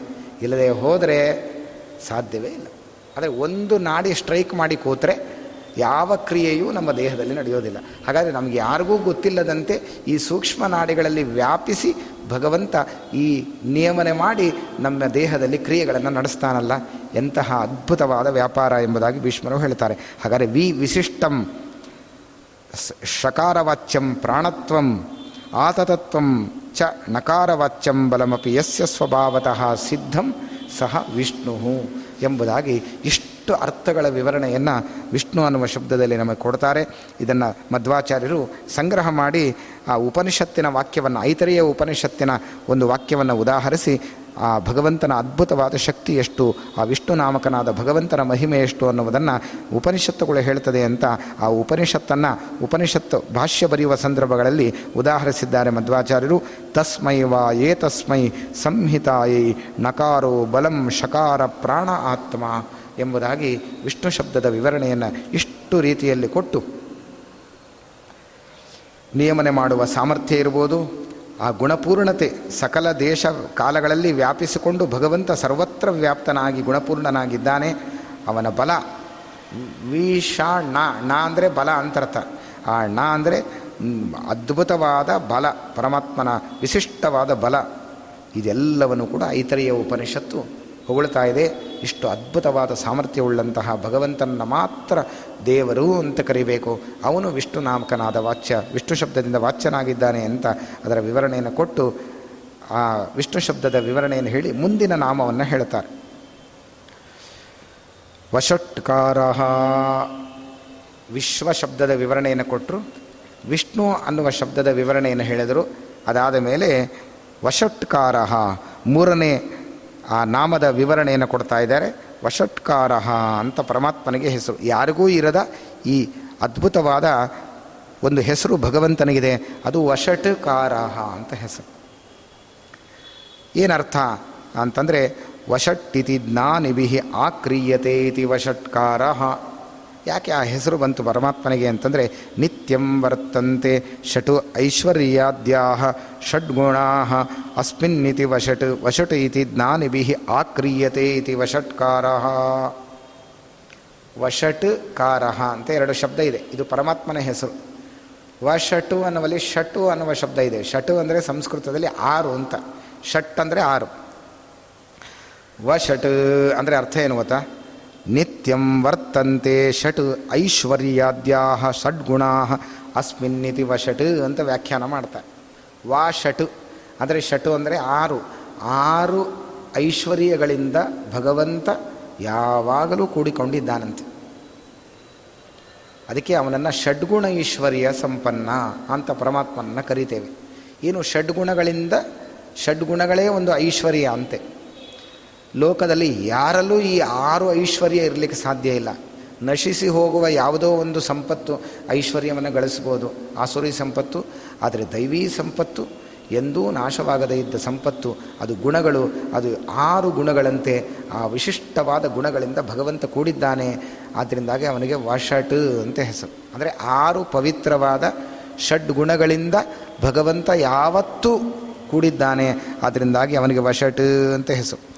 ಕಾರಹ ಅಂತಿದ್ದಿಲ್ಲ ವಷಟ್ಕಾರಹ ಕಾರಹ ಅನ್ನುವ ಶಬ್ದ ಅರ್ಥ ಏನು ಅಂದರೆ, ಮೆಣಸಿನಕಾಯಿ ಖಾರ ಅಲ್ಲ. ಖಾರ ಅಂದರೆ ಸಂಸ್ಕೃತದಲ್ಲಿ ಬೇರೆ ಅರ್ಥ. ಖಾರ ಅಂತಂದರೆ ಕರೀತಾರೆ ಆದ್ದರಿಂದ ಅವನನ್ನು ಖಾರ ಅಂತ. ಯಾರು ಕರೀತಾರೆ? ಜ್ಞಾನಿಗಳು ಭಗವಂತನನ್ನು ಹೀಗೆ ಕರೀತಾರಂತೆ. ಹೇಗೆ ಕರೀತಾರೆ ಅಂದರೆ ಷಡ್ಗುಣ ಐಶ್ವರ್ಯ ಸಂಪನ್ನನಾದವನು ಭಗವಂತ, ನಿತ್ಯ ಷಡ್ಗುಣಗಳಿಂದ ಕೂಡಿದ್ದಾನೆ ಭಗವಂತ, ಈ ಐಶ್ವರ್ಯಗಳಿಂದ ಕೂಡಿದ್ದಾನೆ ಅಂತ ಜ್ಞಾನಿಗಳು ಯಾವತ್ತೂ ಕೂಡ ಆಕ್ರಿಯತೆ ಇತಿ ಕಾರಹ ಅಂದರೆ ಕರೀತಾರಂತೆ, ಅವನನ್ನು ಉಪಾಸನೆ ಮಾಡ್ತಾರಂತೆ. ವಶಟ್ ಇತಿ ಜ್ಞಾನಿಭಿ ಆಕ್ರಿಯತೆ ಇತಿ ವಷಟ್ಕಾರ ಯಾವಾಗಲೂ ಹೇಳ್ತಾನೆ ಇರ್ತಾರಂತೆ ಜ್ಞಾನಿಗಳು. ಏನಂತ ಹೇಳ್ತಾರೆ? ಪರಮಾತ್ಮನನ್ನು ಆರು ಗುಣಗಳಿಂದ ಯಾವತ್ತೂ ಕೂಡ ಕೂಡಿಕೊಂಡಿದ್ದಾನೆ ಶಾಶ್ವತವಾಗಿ ಅಂತ ಜ್ಞಾನಿಗಳಿಂದ ಕರೆಯಲ್ಪಡ್ತಾನಂತೆ ಪರಮಾತ್ಮ. ಹೀಗೆ ಜ್ಞಾನಿಗಳು ಭಗವಂತನನ್ನು ಉಪಾಸನೆ ಮಾಡ್ತಾರೆ. ಷಡ್ಗುಣ ಈಶ್ವರಿಯ ಸಂಪನ್ನ ಉಳ್ಳವನು ಪರಮಾತ್ಮ ಅಂತ ಜ್ಞಾನಿಗಳೆಲ್ಲ ಕರೀತಾ ಇರ್ತಾರೆ. ಆದ್ದರಿಂದ ಆ ಜ್ಞಾನಿಭಿ ಆಕ್ರಿಯತೆ ಇತಿ ಕಾರಹ ಆದರೆ ಕರೀತಾರೆ. ಅವನನ್ನು ಯಾವತ್ತೂ ಹೀಗೆ ಹೇಳ್ತಿರ್ತಾರೆ ಜ್ಞಾನಿಗಳಾದ್ದರಿಂದಾಗಿ ಅವನಿಗೆ ವಶಟ್ಕಾರ ಅಂತ ಹೆಸರು. ಯಾವುದು ಆರು ಗುಣಗಳು? ಯಾವುದು ಆರು ಸಂಪತ್ತು ಅಂತಂದರೆ ಅದನ್ನು ಶಾಸ್ತ್ರದಲ್ಲಿ ತಿಳಿಸ್ತಾ ಇದ್ದಾರೆ. ಯಾವುದು ಅಂತಂದರೆ ಒಂದು ಪ್ರಭುತ್ವ. ಇದು ಒಂದು ದೊಡ್ಡ ಗುಣ. ಭಗವಂತನ ಗುಣ ಅಂದರೆ ಪ್ರಭು, ಸ್ವಾಮಿ. ಇದೊಂದು ಗುಣ, ಪ್ರಭುತ್ವ. ಆಮೇಲೆ ಸಾಮರ್ಥ್ಯ, ಯಶಸ್ಸು, ಸಂಪತ್ತು, ಜ್ಞಾನ, ವೈರಾಗ್ಯ. ಈ ಆರು ಗುಣಗಳಿಂದ ಭಗವಂತ ಸದಾ ಕಾಲದಲ್ಲಿ ಕೂಡಿದ್ದಾನೆ. ಅದರಿಂದಾಗಿ ಅವನಿಗೆ ವಷಟ್ಕಾರ ಅಂತ ಹೆಸರು. ಯಾರು ಹೀಗೆ ಉಪಾಸನೆ ಮಾಡ್ತಾರೆ ದೇವರನ್ನು, ನಮ್ಮ ಒಳಗೆ ಸದ್ಗುಣಗಳನ್ನು ಭಗವಂತ ತುಂಬುತ್ತಾನಂತೆ ಅನಂತ ಗುಣಗಳು ಕೂಡ ಈ ಆರು ಗುಣಗಳಲ್ಲಿ ಸೇರಿವೆ, ಸೇರಿ ಹೋಗ್ತದೆ. ಅಂದರೆ ಎಲ್ಲ ಗುಣಗಳು ಕೂಡ ಈ ಆರು ಗುಣಗಳಲ್ಲಿ ಅಂತರ್ಭಾವ ಹೊಂತಾ ಇದೆ. ಈ ಆರು ಗುಣವುಳ್ಳವನು ಯಾರು ಅಂದರೆ ಅದು ಭಗವಂತ ಮಾತ್ರ ಹೊರತು ಇನ್ಯಾರಲ್ಲೂ ಈ ಆರು ಗುಣಗಳಿರಲಿಕ್ಕೆ ಸಾಧ್ಯ ಇಲ್ಲ. ದೇವತೆಗಳಲ್ಲೂ ಈ ಆರು ಗುಣ ಇಲ್ಲ. ಅದು ಭಗವಂತನಲ್ಲಿ ಮಾತ್ರ. ಆದ್ದರಿಂದಾಗಿ ಅವನಿಗೆ ವಷಟ್ಕಾರ ಅಂತ ಹೀಗೆ ಜ್ಞಾನಿಗಳೆಲ್ಲ ಷಡ್ಗುಣ ಐಶ್ವರ್ಯಗಳಿಂದ ಕೂಡಿದ್ದಾನೆ ಪರಮಾತ್ಮ ಎಂಬುದಾಗಿ ಯಾವತ್ತೂ ಹೇಳ್ತಾರೆ. ಶಾಸ್ತ್ರಗಳಲ್ಲಿ ಆದ್ದರಿಂದಾಗಿ ಅವನನ್ನು ವಷಟ್ಕಾರ ಅಂತ ಕರೆದಿದ್ದಾರೆ ಸಮಗ್ರವಾದ ಪ್ರಭುತ್ವ. ಒಂದನೇ ವಿದ್ಯೆ ಯಾವುದು ಅಂದರೆ, ಐಶ್ವರ್ಯ ಯಾವುದು ಅಂದರೆ, ಗುಣ ಯಾವುದು ಅಂದರೆ ಪ್ರಭುತ್ವ. ಪ್ರಭು ಅಂದರೆ ಸ್ವಾಮಿ, ನಿಯಾಮಕ ಅಂತರ್ಥ. ಇಡೀ ಜಗತ್ತನ್ನು ತನ್ನ ವಶದಲ್ಲಿಟ್ಟುಕೊಂಡಿದ್ದಾನೆ ಭಗವಂತ. ಆದ್ದರಿಂದ ಅವನು ಪ್ರಭು. ಪ್ರಭು ಅಂದರೆ ಸ್ವಾಮಿ. ಸ್ವಾಮಿ ಅಂದರೆ ನಿಯಾಮಕ ಅಂತರ್ಥ. ಇಡೀ ಜಗತ್ತಿನ ಎಲ್ಲ ನಿಯಾಮಕನಾಗಿ ಜಗತ್ತನ್ನು ತನ್ನ ವಶದಲ್ಲಿಟ್ಟುಕೊಂಡು ಪ್ರಭುವಾಗಿ ಈ ಜಗತ್ತನ್ನು ಸೃಷ್ಟಿ ಮಾಡ್ತಾನೆ ಜಗತ್ತನ್ನು ಪಾಲನೆ ಮಾಡ್ತಾನೆ ಜಗತ್ತನ್ನು ನಾಶ ಮಾಡ್ತಾನೆ ಈ ಎಲ್ಲ ಕ್ರಿಯೆಗಳನ್ನು ಕೂಡ ಭಗವಂತ ಸ್ವಾಮಿಯಾಗಿದ್ದು ಪ್ರಭುವಾಗಿ ಈ ಜಗತ್ತನ್ನು ಆಳ್ತಾನೆ. ಅದರಿಂದಾಗಿ ಅವನಿಗೆ ವಷಟ್ಕಾರ ಅಂತ ಹೆಸರು. ಮೊದಲೇ ಇದ್ದು. ಆಮೇಲೆ ಸಾಮರ್ಥ್ಯ. ಈಗಾಗಲೇ ನೋಡಿದೆವು. ಅದ್ಭುತವಾದ ಸಾಮರ್ಥ್ಯ ಭಗವಂತನದ್ದು. ವಸ್ತುವಿನ ಒಳಗೆ ಪ್ರವೇಶ ಮಾಡಿ ಆ ವಸ್ತುವಿನಿಂದ ಕ್ರಿಯೆಗಳನ್ನು ನಡೆಸಿ ತಾನು ಕಾಣದಂತೆ ಆ ಕ್ರಿಯೆಗಳನ್ನು ನಡೆಯುವ ಹಾಗೆ ಈ ಪ್ರಪಂಚದಲ್ಲಿ ಮಾಡ್ತಾನಲ್ಲ. ಇದು ದೊಡ್ಡ ಸಾಮರ್ಥ್ಯ ಭಗವಂತನದು. ಅಂತಹ ದೊಡ್ಡ ಸಾಮರ್ಥ್ಯ ಪ್ರಪಂಚದಲ್ಲಿ ಯಾರಿಗೂ ಕಾಣಲಿಕ್ಕೆ ಸಾಧ್ಯ ಅಂತಹ ಅದ್ಭುತವಾದ ಸಾಮರ್ಥ್ಯವುಳ್ಳವನು ಅದಾದ ಮೇಲೆ ಯಶಸ್ಸು, ಅಂದರೆ ಕೀರ್ತಿ. ಷಡ್ಗುಣಗಳಲ್ಲಿ ಇದೊಂದು ಕೀರ್ತಿ, ಭಗವಂತನ ಕೀರ್ತಿ ವೇದಗಳಲ್ಲಿ ಪ್ರಸಿದ್ಧವಾಗಿದೆ. ಅಪೌರುಷೇಯವಾದ ವೇದಗಳು ಭಗವಂತನ ಕೀರ್ತಿಯನ್ನು ಹೊಗಳ್ತಾ ಇವೆ. ಅಷ್ಟು ಕೀರ್ತಿ ಉಳ್ಳವನು ಪ್ರಸಿದ್ಧನಾದವನು ಭಗವಂತ, ಅವನಷ್ಟು ವೇದಗಳಲ್ಲಿ ಪ್ರಸಿದ್ಧನಾದವನು ಇನ್ಯಾರೂ ಇಲ್ಲ.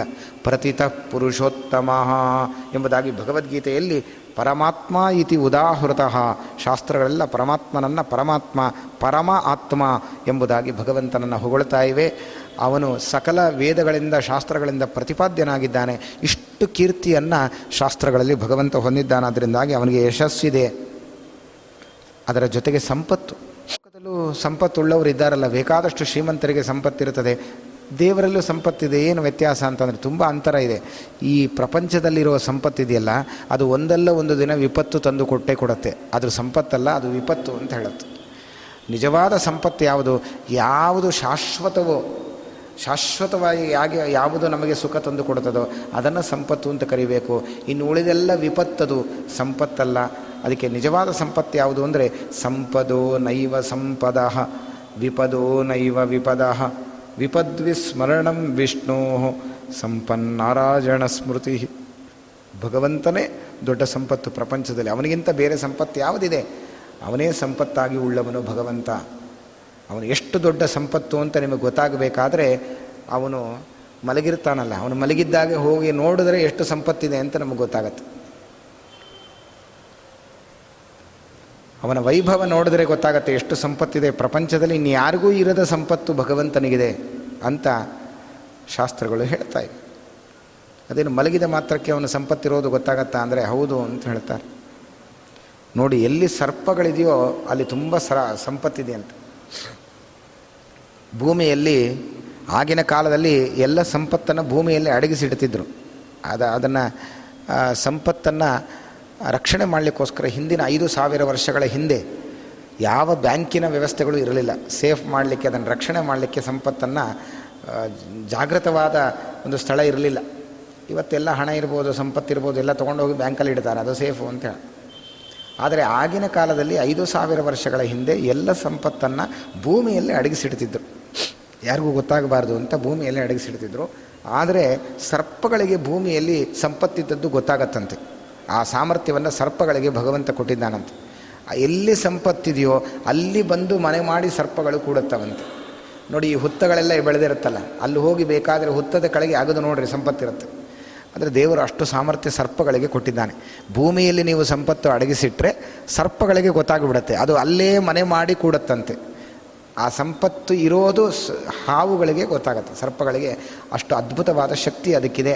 ಎಲ್ಲಿ ಸಂಪತ್ತಿದೆ ಅಂತ ತಿಳಿಯುವ ಸಾಮರ್ಥ್ಯ ಇದೆ. ಆ ಸಂಪತ್ತನ್ನು ಬಳಸಿಕೊಳ್ಳುವ ಶಕ್ತಿ ಅದಕ್ಕಿಲ್ಲ. ಆದರೆ ಅದನ್ನು ಕಾಯತ್ತಂತೆ ಸಂಪತ್ತನ್ನು. ಇದು ಸರ್ಪಗಳಿಗೆ ಗೊತ್ತಾಗಿ ಆ ಸಂಪತ್ತಿನ ಮೇಲೆ ಬಂದು ಮನೆ ಮಾಡಿ ಕೂಡ್ತವೆ. ಸರ್ಪಗಳು ಅಂತ ನಾವು ಕೇಳುತ್ತೇವೆ. ಹಾಗೆ ಎಲ್ಲಿ ಸರ್ಪ ಇದೆಯೋ ಅಲ್ಲಿ ಸಂಪತ್ತಿದೆ. ನೋಡಿ, ಒಂದು ಹೆಡೆಯ ಸರ್ಪ. ಇದ್ದಲ್ಲೇ ಸಂಪತ್ತಿದೆ ಅನ್ನೋದಾದರೆ ಸಾವಿರ ಸಾವಿರ ಹೆಡೆಯ ಹೆಡೆ ಉಳ್ಳಂತಹ ಶೇಷನ ಮೇಲೆ ಭಗವಂತ ಮಲಗಿದ್ದಾನೆ. ಎಷ್ಟು ಸಂಪತ್ತಿರಬೇಕ್ರಿ? ಶೇಷ ಹೆಡೆ, ತನ್ನ ಸಾವಿರ ಹೆಡೆಗಳಿಂದ ಭಗವಂತನೆಂಬ ಸಂಪತ್ತನ್ನು ರಕ್ಷಣೆ ಮಾಡ್ತಾ ಇದ್ದಾನಂತೆ. ಶ್ರೀರಂಗ ಕ್ಷೇತ್ರದಲ್ಲಿ ಭಗವಂತ ಸರ್ಪದ ಮೇಲೆ ಮಲಗಿದ್ದಾನಂತೆ. ಅದರಿಂದಲೇ ಗೊತ್ತಾಗತ್ತೆ ಎಷ್ಟು ಸಂಪತ್ತುಳ್ಳವನು ಭಗವಂತ ಅಂತ. ಅಂದರೆ ಸರ್ಪ ಇದ್ದಲ್ಲಿ ಸಂಪತ್ತಿದೆ ಅಂತ ಬಹಳ ಪ್ರಸಿದ್ಧವಾದ ವಾ ನುಡಿಗಳು, ಶಾಸ್ತ್ರದ ನುಡಿಗಳಿವೆ.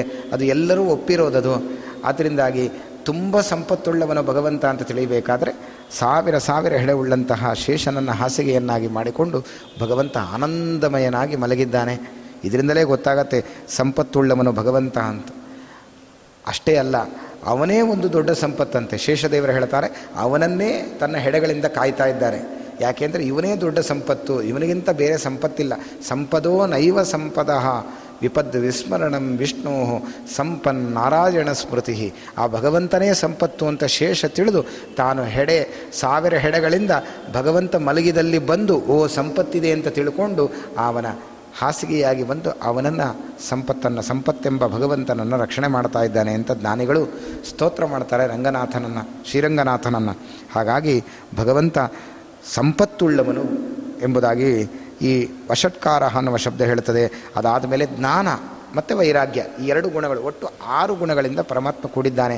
ಅದ್ಭುತವಾದ ಜ್ಞಾನ ಇದೆ ಭಗವಂತನಿಗೆ.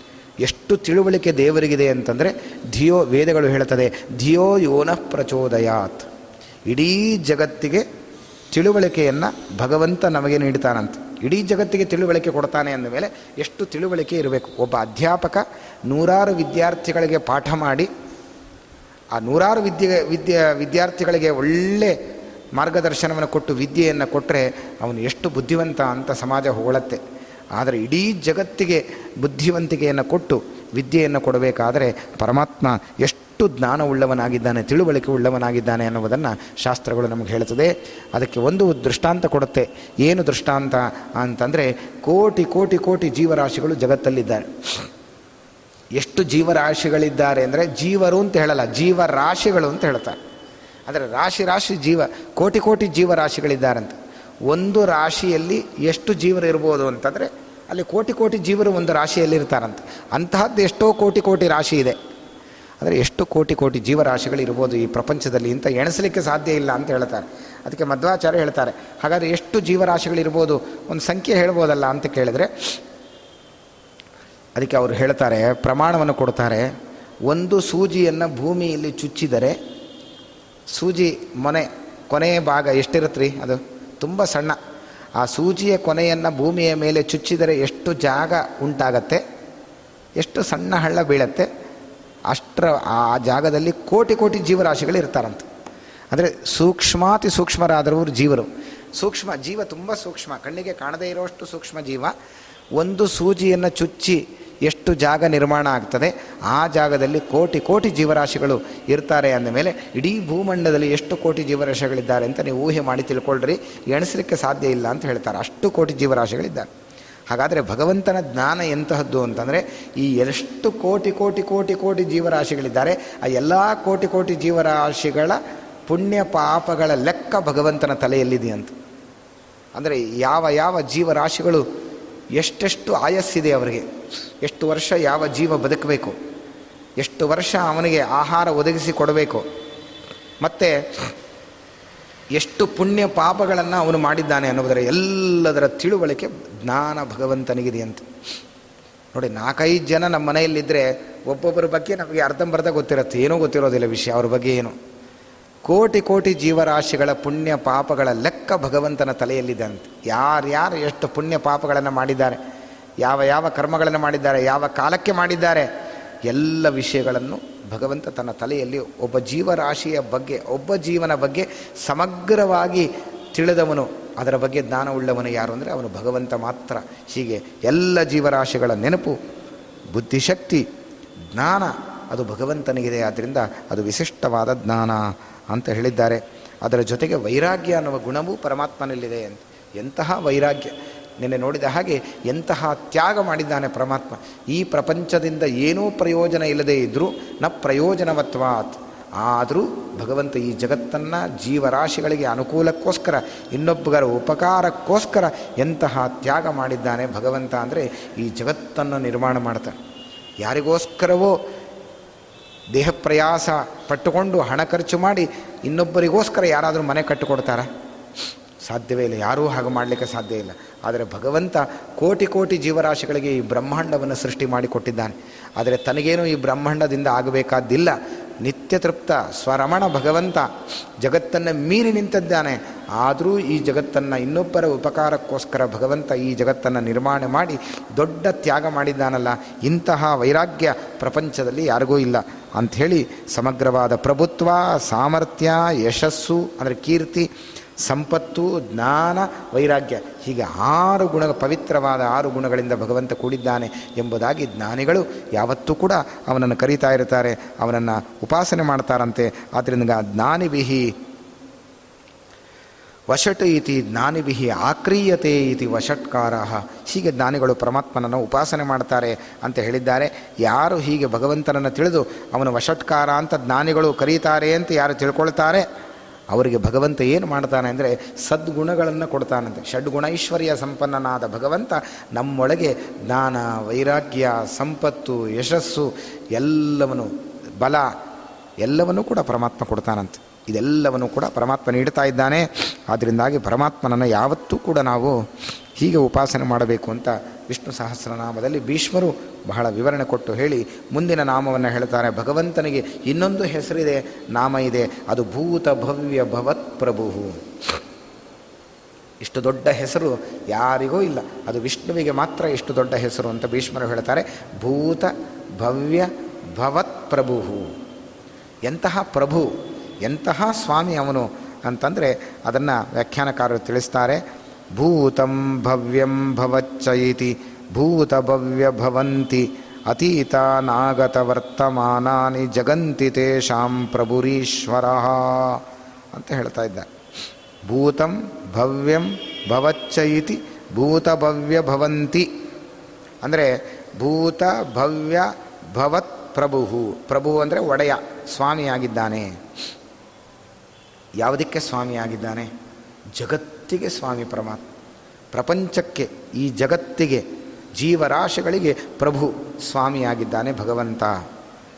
ಹಾಗಾದರೆ ಪ್ರಭು ಅಂತನೂ ಒಪ್ಕೊಳ್ಳೋಣ, ಈ ಪ್ರಪಂಚಕ್ಕೆ ಪ್ರಭು ಅಂತ ಒಪ್ಕೊಳ್ಳೋಣ, ಆದರೆ ಈ ಪ್ರಪಂಚ ಒಂದು ದಿವಸ ನಾಶವಾಗಿ ಹೋಗುತ್ತಲ್ಲ, ಆಮೇಲೆ ಈ ಪ್ರಪಂಚದ ಪ್ರಭುತ್ವ ಎಲ್ಲಿ ಹೋಯಿತು ಭಗವಂತನಿಗೆ? ಅಲ್ವಾ? ಈ ಜಗತ್ತು ಒಂದಲ್ಲ ಒಂದು ದಿವಸ ನಾಶ ಆಗತ್ತೆ. ಈ ಜಗತ್ತು ನಾಶ ಆಗಲಿಕ್ಕೆ ಇನ್ನೆಷ್ಟು ಸಮಯ ಇದೆ ಅನ್ನುವುದನ್ನು ಭಾಗವತ ಬಹಳ ಸ್ಪಷ್ಟವಾಗಿ ಹೇಳಿದೆ. ದ್ವಿತೀಯ ಪರಾರ್ಧೆ ಅಂತ ಹೇಳ್ತಾ ಜಗತ್ತಿಗೆ ಪ್ರಭು ಹೌದು ಭಗವಂತ, ಆದರೆ ಈ ಜಗತ್ತು ಮುಂದೆ ನಾಶ ಆಗಿಬಿಡುತ್ತಲ್ಲ? ಆಮೇಲೆ ಪ್ರಭುತ್ವ ಎಲ್ಲಿ ಹೋಯಿತು? ಜಗತ್ತಿಗೆ ಪ್ರಭು ಅಂತ ಹೇಳೋದಾದರೂ ಹೇಗೆ? ನಾವು ಜಗತ್ತೇ ಇರೋದಿಲ್ವಲ್ಲ? ಜಗತ್ತು ನಾಶವಾಗತ್ತಲ್ಲ ಅಂತ ಕೇಳಿದ್ರೆ ಅದಕ್ಕೆ ಭೀಷ್ಮರು ಹೇಳ್ತಾರೆ, ಭೂತ ಭವ್ಯ ಭವತ್ ಪ್ರಭು ಈ ಜಗತ್ತು ನಾಶ ಆಗಬಹುದು, ಆದರೆ ಮುಂದೆ ಇನ್ನೊಂದು ಜಗತ್ತು ಬರುತ್ತೆ. ಈ ಜಗತ್ತು ನಾಶ ಆಗಬಹುದು, ಆದರೆ ಮುಂದೆ ಬರುತ್ತಲ್ಲ ಜಗತ್ತು. ಹಿಂದೆ ನಾಶವಾದ ಜಗತ್ತಿಗೂ ಪ್ರಭು ಅವನು ಸ್ವಾಮಿಯಾಗಿದ್ದ. ಮುಂದೆ ಬರುವ ಜಗತ್ತಿಗೂ ಅವನು ಸ್ವಾಮಿಯಾಗಿದ್ದಾನೆ. ಹಿಂದೆ ಆಗಿ ಹೋದ, ನಾಶವಾದ ಜಗತ್ತಿಗೂ ಪರಮಾತ್ಮ ಪ್ರಭು ಆಗಿದ್ದಾನೆ. ಅದನ್ನೇ ಭೂತ ಅಂತ ಕರೆಯೋದು. ಭೂತ ಪ್ರಭು, ಭೂತ ಭವ್ಯ ಭವತ್ ಪ್ರಭು. ಭೂತ ಅಂದರೆ ಕಳೆದು ಹೋದ ಈ ಜಗತ್ತೇನಿದೆ, ಅದಕ್ಕೂ ಭಗವಂತ ಸ್ವಾಮಿಯಾಗಿದ್ದ. ಭವ್ಯ ಭವ್ಯ ಅಂದರೆ ಭವಿಷ್ಯತ್ ಅಂತರ್ಥ ಅಂದರೆ ಮುಂದೆ ಬರುವ ಜಗತ್ತಿಗೂ ಪರಮಾತ್ಮ ಪ್ರಭು ಆಗಿದ್ದಾನೆ. ಹಾಗಾದರೆ ಹಿಂದೆ ಕಳೆದು ಹೋದ ಜಗತ್ತಿಗೆ ಪ್ರಭು ಅಂತ ಹೇಳಿದ್ರಿ, ಮುಂದೆ ಬರುವ ಜಗತ್ತಿಗೆ ಪ್ರಭು ಅಂತ ಹೇಳಿದ್ರಿ. ಈಗಿರೋ ಜಗತ್ತಿಗೆ ಪ್ರಭು ಅಲ್ಲವಾ ಅಂತ ಕೇಳಿದರೆ, ಭವತ್ ಪ್ರಭು, ಭೂತ ಭವ್ಯ, ಭವತ್ ಪ್ರಭು. ಭವತ್ ಅಂದರೆ ವರ್ತಮಾನ ಕಾಲದ ಈ ಜಗತ್ತು ಅಂತ ಅರ್ಥ. ಹಾಗಾದರೆ ಭೂತ, ಭವ್ಯ, ಭವತ್. ಅಂದರೆ ಭೂತಕಾಲ, ಕಳೆದು ಹೋದ ಪ್ರಪಂಚ ಈಗಿರುವ ಪ್ರಪಂಚ, ಮುಂದೆ ಬರುವ ಪ್ರಪಂಚ, ಈ ಎಲ್ಲ ಪ್ರಪಂಚಕ್ಕೂ ಕೂಡ ಭಗವಂತ ಸ್ವಾಮಿಯಾಗಿದ್ದಾನೆ ಅಂತ ತಿಳ್ಕೊಳ್ರಿ. ಯಾವುದೋ ನಾಶವಾಗುವ ಒಂದು ಜಗತ್ತಿಗೆ ಪರಮಾತ್ಮ ಪ್ರಭು ಅಂತ ತಿಳಿಯಬೇಡ್ರಿ ಅಂತ ಹೇಳಿ ಭೂತ ಭವ್ಯ ಭವತ್ ಪ್ರಭು ಅಂತ ಹೀಗೆ ಎಲ್ಲ ಕಾಲಗಳಲ್ಲಿ ಎಲ್ಲ ಪ್ರಪಂಚಕ್ಕೂ ಕೂಡ ಅವನು ಸ್ವಾಮಿಯಾಗಿದ್ದಾನೆ ಅಂತ ಹೀಗೆ ತಿಳಿಯಬೇಕಷ್ಟೇ ಹೊರತು. ಹಾಗಾದರೆ ಮೂರು ಕಾಲದಲ್ಲೂ ಜಗತ್ತಿಗೆ ಒಡೆಯನಾದವನು ಯಾರು ಅಂದರೆ ಭಗವಂತನೇ. ಮೂರು ಕಾಲ ಇದೆ. ಭೂತ ಭವ್ಯ ಭವಿಷ್ಯತ್ ಕಾಲವೂ ಇದೆ. ಭೂತ ಭವ್ಯ ಭವಿಷ್ಯತ್ ಜಗತ್ತೂ ಇದೆ. ಆ ಎಲ್ಲ ಕಾಲಗಳಲ್ಲಿ ಎಲ್ಲ ಜಗತ್ತಿಗೂ ಕೂಡ ಭಗವಂತ ಪ್ರಭು. ಆದ್ದರಿಂದಲೇ ಅವನನ್ನು ಏನು ಕರಿತೀವಿ? ಅಖಿಲಾಂಡ ಕೋಟಿ ಬ್ರಹ್ಮಾಂಡ ನಾಯಕ ಅಂತೇಳಿ ಅಖಿಲಾಂಡ ಕೋಟಿ ಬ್ರಹ್ಮಾಂಡ ನಾಯಕ. ಕೋಟಿ ಕೋಟಿ ಬ್ರಹ್ಮಾಂಡಗಳು ಸೃಷ್ಟಿಯಾಗಿದೆ. ನಾಶವಾಗಿದೆ. ಇನ್ನು ಮುಂದೆ ಕೋಟಿ ಕೋಟಿ ಬ್ರಹ್ಮಾಂಡಗಳು ಸೃಷ್ಟಿಯಾಗಲಿಕ್ಕಿದೆ. ಈಗ ಇದೆ ಬ್ರಹ್ಮಾಂಡ. ಎಲ್ಲದಕ್ಕೂ ಕೂಡ ಬ್ರಹ್ಮಾಂಡ ನಾಯಕ ಯಾರು, ಪ್ರಭು ಯಾರು ಅಂತಂದರೆ ಆ ಭಗವಂತನೊಬ್ಬನೇ ಎಂಬುದಾಗಿ ಭೂತ ಭವ್ಯ ಭವತ್ ಪ್ರಭು ಅನ್ನುವ ಈ ನಾಮ ಬಹಳ ಸುಂದರವಾಗಿ ಆ ಪರಮಾತ್ಮ ಎಲ್ಲ ಕಾಲಗಳಲ್ಲಿ ಅವನು ಸ್ವಾಮಿ ಆಗಿದ್ದಾನೆ ಅಂತ ತಿಳಿದುಕೊಳ್ಳ್ರಿ ಅಂತ ಹೇಳ್ತಾ ಇದೆ. ಜಗತ್ತು ನಾಶವಾಗತ್ತೆ ಅಂತ ಹೇಳಿದ್ರಲ್ಲ ಅದೇನದು ಹ್ಯಾ, ಯಾವ ರೀತಿಯಾದ ಜಗತ್ತಿನ ನಾಶ ಅಂತ ಪ್ರಶ್ನೆ ಬಂದರೆ ಅದಕ್ಕೆ ಶಾಸ್ತ್ರಗಳಲ್ಲಿ ಅದರ ಜಗತ್ತಿನ ನಾಶದ ಬಗ್ಗೆ ಹೇಳಿದ್ದಾರೆ. ಹುಟ್ಟಿನ ಬಗ್ಗೆ ಹೇಳ್ತಾರೆ, ಜಗತ್ತು ನಾಶವಾಗುವ ಬಗೆಯೂ ಹೇಳ್ತಾರೆ. ಹೇಗೆ ನಾಶವಾಗ್ತದೆ, ಯಾವಾಗ ನಾಶವಾಗತ್ತೆ ಅಂತ ಹೇಳಿದ್ದಾರೆ. ಯಾರಿಗೋ ಯಾವುದೋ ಪೇಪರಲ್ಲಿ ಬಂದಿತ್ತಲ್ಲ, ಯಾವುದೋ ವರ್ಷದ ಡಿಸೆಂಬರ್ ಇಪ್ಪತ್ತ ಐದನೇ ತಾರೀಕು ಜಗತ್ತು ಪ್ರಳಯ ಆಗತ್ತೆ, ನಾಶವಾಗಿ ಹೋಗುತ್ತೆ ಅಂತ ಯಾವುದೋ ಪೇಪರಲ್ಲಿ ಕೊಟ್ಟಿದ್ರಲ್ಲ, ಎಲ್ಲ ಹೆದರು ಹೋಗಿದ್ರು ಪಾಪ, ಏನು ಜಗತ್ತು ನಾಶವಾಗತ್ತೆ ಅಂತ. ಯಾರೂ ಹೆದರಬೇಕಾಗಿಲ್ಲ. ಯಾಕೆಂದರೆ ಈ ಜಗತ್ತು ನಾಶವಾಗಬೇಕಾದರೆ ಇನ್ನು ಐವತ್ತು ವರ್ಷ ನೀವು ಕಾಯಬೇಕು. ಈಗ ಐವತ್ತೇ ವರ್ಷನ ಹಾಗಾದರೆ ಐವತ್ತು ವರ್ಷ ಆದಮೇಲೆ ಈ ಜಗತ್ತು ನಾಶವಾಗತ್ತಾ ಅಂದರೆ ನಮ್ಮ ಮಾನದಲ್ಲಿ ಐವತ್ತು ವರ್ಷ ಅಲ್ಲ, ಬ್ರಹ್ಮದೇವರ ಮಾನದಲ್ಲಿ ಜಗತ್ತಿಗೆ ಐವತ್ತು ವರ್ಷ ಆಯಸ್ಸಿದೆ ಅಂತ ಹೇಳ್ತಾರೆ. ಅಂದರೆ ನೂರು ವರ್ಷ ಆಯಸ್ಸು ಜಗತ್ತಿಗೆ. ಐವತ್ತು ವರ್ಷ ಕಳೆದೋಗಿದೆ ಈಗ. ಅದನ್ನೇ ಸಂಧ್ಯಾವಂದನೆ ಮಾಡುವಾಗ ನಾವು ಸಂಕಲ್ಪದಲ್ಲಿ ಹೇಳ್ತೀವಿ ದ್ವಿತೀಯ ಪರಾರ್ಧೇ ಅಂತ ಹೆಸರು. ಪರ ಅಂದರೆ ಆಯಸ್ಸಿಗೆ, ಬ್ರಹ್ಮದೇವರ ಆಯಸ್ಸಿಗೆ ಪರ ಅಂತ ಹೆಸರು. ದ್ವಿತೀಯ ಪರ ಅಂದರೆ ಐವತ್ತು ವರ್ಷ ಕಳೆದು ಐವತ್ತೊಂದನೇ ವರ್ಷದಲ್ಲಿ ನಾವಿದ್ದೇವೆ ಈಗ. ಬ್ರಹ್ಮದೇವರ ಐವತ್ತೊಂದನೇ ವರ್ಷದಲ್ಲಿ ನಾವಿದ್ದೇವೆ. ನಾಳಿದ್ದು ಪಂಚಾಂಗ ಶ್ರವಣ ಮಾಡ್ತೀರಿ ಯುಗಾದಿ ಹಬ್ಬ ಬಂತಲ್ಲ, ಹಾಗೆ ಇದನ್ನೆಲ್ಲ ಹೇಳ್ತಾರೆ. ಬ್ರಹ್ಮದೇವರ ಆಯಸ್ಸು ಎಷ್ಟು, ಜಗತ್ತಿಗೆ ಎಷ್ಟು ಆಯಸ್ಸು ಅಂತ ಹೇಳ್ತಾರೆ. ಬ್ರಹ್ಮದೇವರಿಗೆ ಎಷ್ಟು ಆಯಸ್ಸು? ಅಷ್ಟೇ ಈ ಜಗತ್ತಿಗೂ ಆಯಸ್ಸಿದೆ. ಬ್ರಹ್ಮದೇವರಿಗೆ ಎಷ್ಟು ಆಯಸ್ಸು ಅಂದರೆ ನೂರು ವರ್ಷ ಆಯಸ್ಸು. ಅಲ್ಲ, ಒಬ್ಬ ಮನುಷ್ಯನೇ ನೂರು ವರ್ಷ ಬದುಕಿದ್ದ ದಾಖಲೆ ಇದೆಯಲ್ಲ? ಬ್ರಹ್ಮದೇವರಿಗೂ ಅಷ್ಟೇನಾ ಅಂತ ಕೇಳಿದ್ರೆ, ಬ್ರಹ್ಮಮಾನ ಅದು ದೇವತೆಗಳ ಮಾನ. ಅದು ದೇವತ, ದೇವಮಾನ ಬೇರೆ, ಮಾನವ ಮಾನ ಬೇರೆ. ನಮ್ಮ ಮಾನಕ್ಕೂ, ದೇವತೆಗಳ ಮಾನಕ್ಕೂ ತುಂಬ ಅಂತರ ಇದೆ ಅಂತ ಹೇಳ್ತಾರೆ. ಎಷ್ಟು ಅಂತರ ಇರ್ಬೋದು ಅಂತ ಲೆಕ್ಕ ಕೊಡ್ರಿ ಅಂದರೆ, ದೇವತೆಗಳ ನೂರು ವರ್ಷ ಬ್ರಹ್ಮದೇವರ ನೂರು ವರ್ಷ, ಆ ಜಗತ್ತಿನ ಜಗತ್ತಿಗೂ ಅಷ್ಟೇ ನೂರು ವರ್ಷ ಆಯಸ್ಸಿದೆ ಅಂತ ಹೇಳ್ತಾರೆ. ಹಾಗಾದರೆ ಎಷ್ಟು ಇರ್ಬೋದು ಜಗತ್ತಿನ ಆಯಸ್ಸು, ಬ್ರಹ್ಮದೇವರ ಆಯಸ್ಸು ಅಂತ ಹೇಳಿದ್ರೆ? ಬ್ರಹ್ಮದೇವರ ನೂರು ವರ್ಷದ ಆಯಸ್ಸಿನ ಲೆಕ್ಕ ನಾವು ಮಾಡಲಿಕ್ಕೆ ಸಂಬಂಧ ಸಾಧ್ಯವೇ ಆಗೋದಿಲ್ಲ ಅಂತ ಹೇಳ್ತಾರೆ. ಲೆಕ್ಕ ಮಾಡಲಿಕ್ಕೂ ಆಗಲ್ಲ, ಅಷ್ಟು ಸೊನ್ನೆ ನೀವು ಸೇರಿಸಲಿಕ್ಕೂ ಆಗೋಲ್ಲ. ಯಾವ ಕ್ಯಾಲ್ಕುಲೇಟ್ರಲ್ಲಿ ನೀವು ಲೆಕ್ಕ ಮಾಡಿದ್ರು ಆ ಲೆಕ್ಕ ಆ ಲೆಕ್ಕ ಕ್ಯಾಲ್ಕುಲೇಟ್ರಿಗೆ ಸಿಗೋದೇ ಇಲ್ಲ. ಬೇಕಾದ್ರೆ ಮಾಡಿ ನೋಡ್ರಿ, ನೋಡಿ. ಭಾಗವತ ಆ ಲೆಕ್ಕ ಹೇಳಿದೆ. ಬ್ರಹ್ಮದೇವರ ನೂರು ವರ್ಷದ ಬಗ್ಗೆ ವಿಚಾರ ಮಾಡಲಿಕ್ಕೆ ಹೋಗ್ಬಿಡ್ರಿ ನಿಮ್ಮ ತಲೆಗೆ ಅದು ಹತ್ತೋದಿಲ್ಲ. ಬ್ರಹ್ಮದೇವರು ಒಂದು ದಿವಸದ ಬಗ್ಗೆ, ಒಂದು ದಿನದ ಮಾನ, ಆಯಸ್ಸು ತಿಳ್ಕೊಳ್ರಿ. ನೂರು ವರ್ಷ ಇಂಟು ಇಂಟು ಅಂತ ಮಾಡ್ತಾ ಹೋಗಿ ನಿಮ್ಮ ತಲೆಯಲ್ಲಿ, ನೋಡೋಣ ಅದು ಲೆಕ್ಕ ಸಿಗತ್ತೇನೋ ನಿಮಗೆ ಅಂತ ಹೇಳ್ತಾರೆ. ಹಾಗಾದರೆ ಬ್ರಹ್ಮದೇವರ ಒಂದು ದಿವಸ ಅಂದರೆ ಇಪ್ಪತ್ನಾಲ್ಕು ಗಂಟೆ. ಬ್ರಹ್ಮದೇವರ ಇಪ್ಪತ್ನಾಲ್ಕು ಗಂಟೆ ಅಂದರೆ ಎಷ್ಟು? ಅದು ನಿಮಗೆ ತಲೆಯಲ್ಲಿ ಅರ್ಥ ಆಗಲ್ಲ. ಬ್ರಹ್ಮದೇವರ ಹನ್ನೆರಡು ಗಂಟೆ, ಒಂದು ಹಗಲು, ಅರ್ಧ ದಿನ ಅಂದರೆ ಎಷ್ಟು ಅಂತ ತಿಳ್ಕೊಳ್ರಿ ಅಂತ ಭಾಗವತ ಲೆಕ್ಕ ಕೊಡುತ್ತೆ. ಎಷ್ಟು ಲೆಕ್ಕ ಅಂದರೆ ನಾನ್ನೂರ ಮೂವತ್ತೆರಡು ಕೋಟಿ ವರ್ಷಗಳು ನಮ್ಮ ಮಾನದಲ್ಲಿ ಕಳೆದರೆ ಅದು ಬ್ರಹ್ಮದೇವರಿಗೆ ಹನ್ನೆರಡು ಗಂಟೆ, ಅರ್ಧ ದಿನ ಅಂತ. ಅಂದರೆ ಜಗತ್ತಿಗೂ ಅಷ್ಟೇ ಆಯಸ್ಸು. ಅಂದರೆ ಬ್ರಹ್ಮ, ಜಗತ್ತಿನ ಅರ್ಧ ದಿವಸ ಅಂದರೆ ಎಷ್ಟು ಗೊತ್ತಾ? ನಾನ್ನೂರ ಮೂವತ್ತೆರಡು ಕೋಟಿ ವರ್ಷಗಳು ಕಳೀಬೇಕು ಅದು ಜಗತ್ತಿಗೆ ಹನ್ನೆರಡು ಗಂಟೆ. ಹಾಗೆ ಜಗತ್ತಿನ ಇಪ್ಪತ್ನಾಲ್ಕು ಗಂಟೆ ಅಂದರೆ ಎರಡು ಮಾಡಬೇಕು ನೀವು, ಇಂಟು ಎರಡು ಮಾಡಬೇಕು. ನಾನ್ನೂರ ಮೂವತ್ತೆರಡು ಕೋಟಿ ವರ್ಷ ಇಂಟು ಎರಡು ಮಾಡಿರಿ, ಎಷ್ಟಾಯಿತು? ಎಂಟುನೂರ ಅರವತ್ನಾಲ್ಕು ಕೋಟಿ ವರ್ಷಗಳಾಯಿತು. ಹಾಗಾದರೆ ಎಂಟುನೂರ ಅರವತ್ನಾಲ್ಕು ಕೋಟಿ ವರ್ಷಗಳು ನಮ್ಮ ಮಾನದಲ್ಲಿ ಕಳೆದರೆ ಜಗತ್ತಿಗೆ ಒಂದು ಇಪ್ಪತ್ನಾಲ್ಕು ಗಂಟೆ ಆಗತ್ತಂತೆ. ಅಂದರೆ ಜಗತ್ತಿನ ಇಪ್ಪತ್ನಾಲ್ಕು ಗಂಟೆಯಲ್ಲಿ ನಾವು ಎಷ್ಟು ಸಲ ಹುಟ್ಟಿ ಸಾಯ್ತೇವೆ ಅಂತಂದರೆ ಎಂಟುನೂರ ಅರವತ್ನಾಲ್ಕು ಕೋಟಿ ಸಲ ಹುಟ್ಟಿ ಸಾಯ್ತೇವೆ ಅಂತ ನಾವು. ಜಗತ್ತಿಗೆ ಒಂದು ದಿವಸದ ಆಯಸ್ಸಿನಲ್ಲಿ. ಎಷ್ಟು ಅಂತರ ಇದೆ ಅಂತ ಊಹೆ ಮಾಡಿ ತಿಳ್ಕೊಳ್ರಿ. ಬ್ರಹ್ಮದೇವರಿಗೂ ಅಷ್ಟೇ ಆಯಸ್ಸು, ಈ ಜಗತ್ತಿಗೂ ಅಷ್ಟೇ ಆಯಸ್ಸು. ಹಾಗಾದರೆ ಜಗತ್ತಿನ ನೂರು ವರ್ಷದ ಆಯಸ್ಸಿನ ಲೆಕ್ಕ ಈಗ ಸುಲಭವಾಗಿ ಸಿಗತ್ತೆ ನಿಮಗೆ. ಹೇಗೆ ಅಂದರೆ, ನೋಡಿ ಲೆಕ್ಕ ಮಾಡಿರಿ. ಎಂಟುನೂರ ಅರವತ್ನಾಲ್ಕು ಕೋಟಿ ವರ್ಷಗಳು ಎಂಟು ಮೂವತ್ತು ಮಾಡಿದ್ರೆ ಒಂದು ತಿಂಗಳಾಗತ್ತೆ. ಅಂದರೆ ಜಗತ್ತಿಗೆ ಒಂದು ತಿಂಗಳಾಗತ್ತೆ. ಎಂಟುನೂರ ಅರವತ್ನಾಲ್ಕು ಕೋಟಿ ವರ್ಷ ಅಂದರೆ ಒಂದು ದಿವಸ ಅಲ್ವಾ ಹೇಳಿದ್ದು? ಇಂಟು ಮೂವತ್ತು ಮಾಡಿದ್ರೆ ಒಂದು ತಿಂಗಳಾಯ್ತಲ್ಲ. ಎಂಟುನೂರ ಅರವತ್ನಾಲ್ಕು ಕೋಟಿ ವರ್ಷ ಇಂಟು ಮೂವತ್ತು. ಬರ್ಕೊಳ್ಳೋದಿದ್ರೆ ಬರ್ಕೊಳ್ಳಿ. ಆಮೇಲೆ ಎಂಟುನೂರ ಅರವತ್ನಾಲ್ಕು ಕೋಟಿ ವರ್ಷ ಇಂಟು ಮೂವತ್ತು ಇಂಟು ಹನ್ನೆರಡು ಮಾಡಿದ್ರೆ ಒಂದು ವರ್ಷ ಆಯಿತು. ಎಂಟುನೂರ ಅರವತ್ನಾಲ್ಕು ಕೋಟಿ ವರ್ಷ ಇಂಟು ಮೂವತ್ತು ಮಾಡಿದ್ರೆ ಒಂದು ತಿಂಗಳಾಯಿತು. ಅದನ್ನು ಮತ್ತೆ ಹನ್ನೆರಡು ತಿಂಗಳು ಮಾಡಿಬಿಟ್ರೆ ಒಂದು ವರ್ಷ ಆಗುತ್ತೆ. ಹಾಗೆ ತಿರ್ಗಾ ಹೇಳ್ತೀನಿ ಲೆಕ್ಕ. ಎಂಟುನೂರ ಅರವತ್ನಾಲ್ಕು ಕೋಟಿ ವರ್ಷ ಇಂಟು ಮೂವತ್ತು ಇಂಟು ಹನ್ನೆರಡು. ಇಷ್ಟು ಕಳೆದರೆ ಒಂದು ವರ್ಷ ಆಯ್ತಷ್ಟೇ. ಇಂತಹದ್ದು ನೂರು ವರ್ಷ ಮಾಡಬೇಕು. ಮತ್ತೆ ಲೆಕ್ಕ ಹೇಳ್ತೀನಿ. ಎಂಟುನೂರ ಅರವತ್ನಾಲ್ಕು ಕೋಟಿ ವರ್ಷ ಇಂಟು ಮೂವತ್ತು ಇಂಟು ಹನ್ನೆರಡು ಇಂಟು ನೂರು. ನಾಳೆ ಹೇಳಬೇಕು ನೀವು. ಕ್ಯಾಲ್ಕುಲೇಟ್ರಲ್ಲಿ ಎಷ್ಟು ಸೊನ್ನೆ ಇದೆ ಅಂತ ಅದು ಹಿಡಿಸತ್ತಾ ಅಂತ ಕೇಳಿ ನೋಡಿಕೊಂಡು ನಾಳೆ ಲೆಕ್ಕ ಮಾಡಿ ಅದನ್ನು ಹೇಳಬೇಕು. ಆಗತ್ತಾ? ಖಂಡಿತ ಸಾಧ್ಯ ಇಲ್ಲ. ಎಂಟುನೂರ ಅರವತ್ನಾಲ್ಕು ಕೋಟಿ ವರ್ಷ ಇಂಟು ಮೂವತ್ತು ಇಂಟು ಹನ್ನೆರಡು ಇಂಟು ನೂರು ಮಾಡಬೇಕು. ಅಷ್ಟು ಆಯಸ್ಸು ಬ್ರಹ್ಮದೇವರಿಗಿದೆ. ಜಗತ್ತಿಗೂ ಅಷ್ಟೇ ನೂರು ವರ್ಷ ಆಯಸ್ಸಿದೆ. ಆದರೆ ಅದರಲ್ಲಿ ಎಷ್ಟು ಕಳೆದು ಹೋಗಿದೆ ಗೊತ್ತಾ? ದ್ವಿತೀಯ ಪರಾರ್ಧೆ. ಬ್ರಹ್ಮದೇವರ ಈ ಜಗತ್ತಿನ ಎಷ್ಟು ಆಯಸ್ಸು ಕಳೆದಿದೆ ಅಂದರೆ ಐವತ್ತು ವರ್ಷ ಆ ಲೆಕ್ಕದಲ್ಲಿ ಕಳೆದೋಗಿದೆ ಅಂತ. ಐವತ್ತು ವರ್ಷ ಕಳೆದೋಗಿ ಆ ಜಗತ್ತು ಹಾಗಾದರೆ ಯಾವ ಸಮಯದಲ್ಲಿ ಇದ್ದೀವಿ ನಾವು? ಜಗತ್ತಿನ ಆಯಸ್ಸಿನ ಯಾವ ಸಮಯದಲ್ಲಿ ಇದ್ದೀವಿ ಅಂದರೆ ಜಗತ್ತಿನ ಐವತ್ತೊಂದನೇ ವರ್ಷದಲ್ಲಿ ನಾವಿದ್ದೇವೆ.